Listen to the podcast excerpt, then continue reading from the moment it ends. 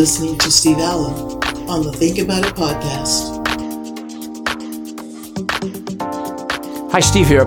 In the very last video I did, I talked about the anxiety and frustration of all the restrictions the politicians have put on the people in the U.S. and all over the earth, and how it's taking a huge toll on mankind. Now, a CDC report that was just released reveals an even more tragic report. The proportion of children seeking emergency visits for mental health has increased massively amid this pandemic. According to a report from the Centers for Disease Control and Prevention on November 13th, people are being told to lock down, close their businesses, and wear a mask. Even in their own homes, one health supervisor told people in Texas when this is all that's on TV 24 7, imagine the parents sitting around and all the children hear is coronavirus pandemic news and the talking heads reporting all these case numbers and reported deaths all over the world. And it must create great emotional and mental distress for these poor children. Data from the CDC's National Syndromic Surveillance Program, or NSSP, was compared to that of the previous year, and it was found that the proportion of mental health related emergency visits had increased substantially. This pandemic is really tough on all of us, but new research from the CDC is showing some troubling trends when it comes to its impact on the mental health of our children. The CDC studied emergency room visit data from March to mid October of this year and compared it with last year. It found that emergency room visits related to mental health increased 24% for kids between the ages of 5 and 11 and spiked 31% among children ages 12 to 17. It's very important to have a sense of safety, security, predictability. That's very important for children. And of course, in this time, that's really impossible. She says a lot of the anxiety and stress that children are feeling during the pandemic can be triggered by fear of the unknown. They're worried about uh, their family members, about their own health, about whether they're going to be able to go to school or not, whether they can re engage in their regular activities. And the end point is uncertain as well. So that creates a lot of anxiety. Emergency departments, or EDs, are commonly the first point of care for children's mental health emergencies. This especially holds true when there are no other options or services accessible. The data is from hospitals of 47 different states in the United States, representing 73% of all the emergency department visits. The proportion of mental health related visits among children increased 66% compared with 2019. According to the study, an increased level of distress was present in people aged 16 and older in the United Kingdom. Their study suggests that being a young woman living with children, especially preschool aged children, has had a particularly strong influence on the extent to which mental distress increased under the conditions of the pandemic. But here's the blockbuster news that you have not heard on any mainstream media news outlet. I had no intention of talking about this election again, but this is too huge not to expose. Mike Adams just posted this information on his website last week. Despite the intense malicious censorship of big tech, the facts are leaking out about what has really been happening.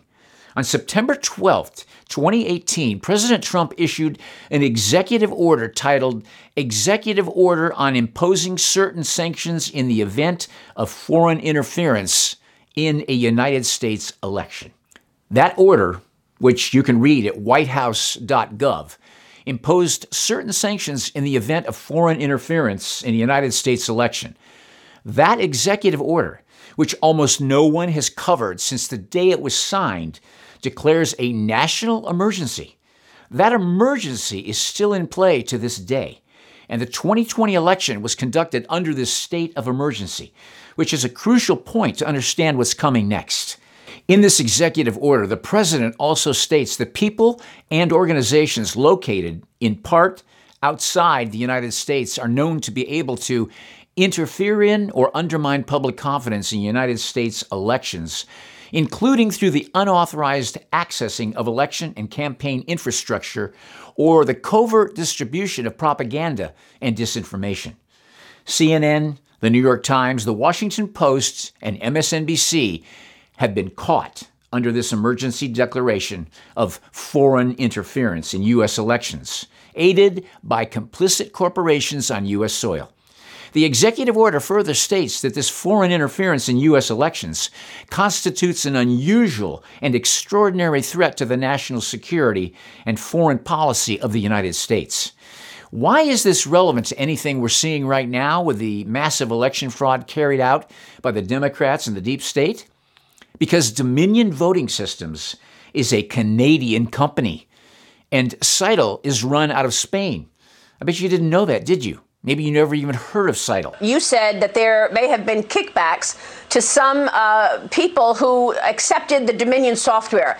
Tell me what you mean. We are collecting evidence now from various whistleblowers that are aware of substantial sums of money being given to family members of state officials who bought this software. I mean, we're talking about $100 million packages for new voting machines suddenly in, in multiple states and benefits ranging from financial benefits for family members to sort of what I would call election insurance. Uh, because they know that they can win the election if they are using that software.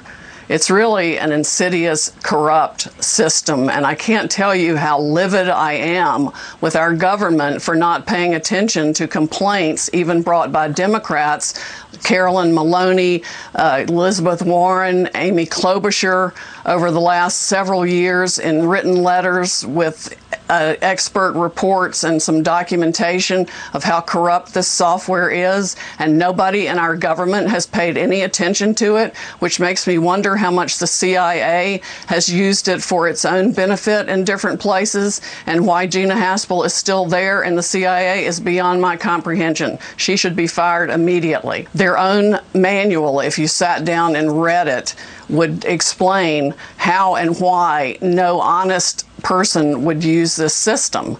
And it's not just Dominion. There are other companies in the voting machine business in this country too that may very well and are likely using the same software. We've detected voting irregularities that are inexplicable and align with these problems in other states. It should never have been installed anywhere.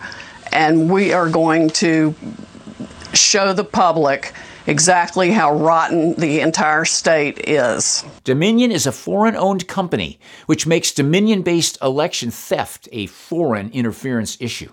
Scytl, by the way, is connected to George Soros and the Democrats. And according to the Gateway Pundit, Bill Gates also owns stock in Scytl.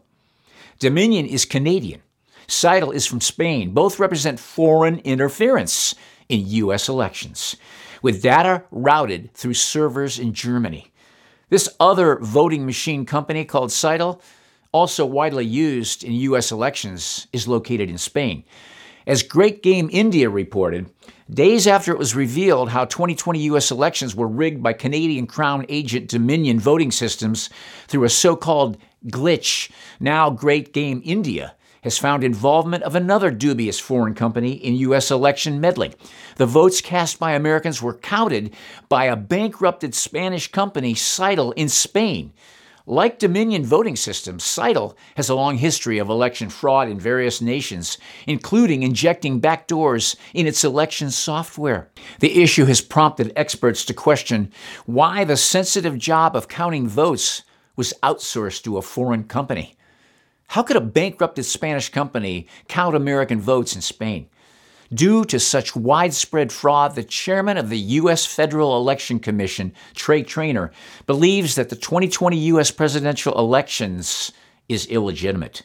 What people are missing in all this is that Trump's 2018 executive order gives the DOJ the power to seize all assets of individuals and companies that were complicit in aiding or covering up this foreign interference in U.S. elections.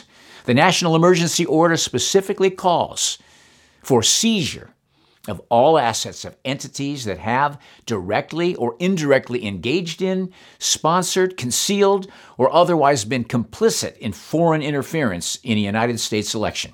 That would have to include practically every CNN fake news anchor, every big tech CEO, every fake news journo terrorist from NBC News, the New York Times, and the Washington Post. They are all complicit in gaslighting America and covering up the massive foreign election interference that just took place. President Trump's executive order further explains that asset seizures shall target people and entities which have materially assisted, sponsored, or provided financial, material, or technological support for, or goods or services to, or in support of any activity described in subsection AI of this section, or any person whose property and interests in property are blocked pursuant to this order, or to be owned or controlled by, or to have acted or purported to act for or on behalf of, directly or indirectly, any person whose property or interests in property are blocked pursuant to this order. In other words, the executive order covers every person who has been corrupted or compromised by Communist China, and that includes at least 80% of Democrat lawmakers, including Senators Feinstein and Adam Schiff. I know a lot of people, including myself, have been frustrated with the lack of justice being handed down on the deep state and the swamp that the president promised to drain. But I suggest we all stay tuned to see what's going to really happen because it's going to happen very soon. Think about it.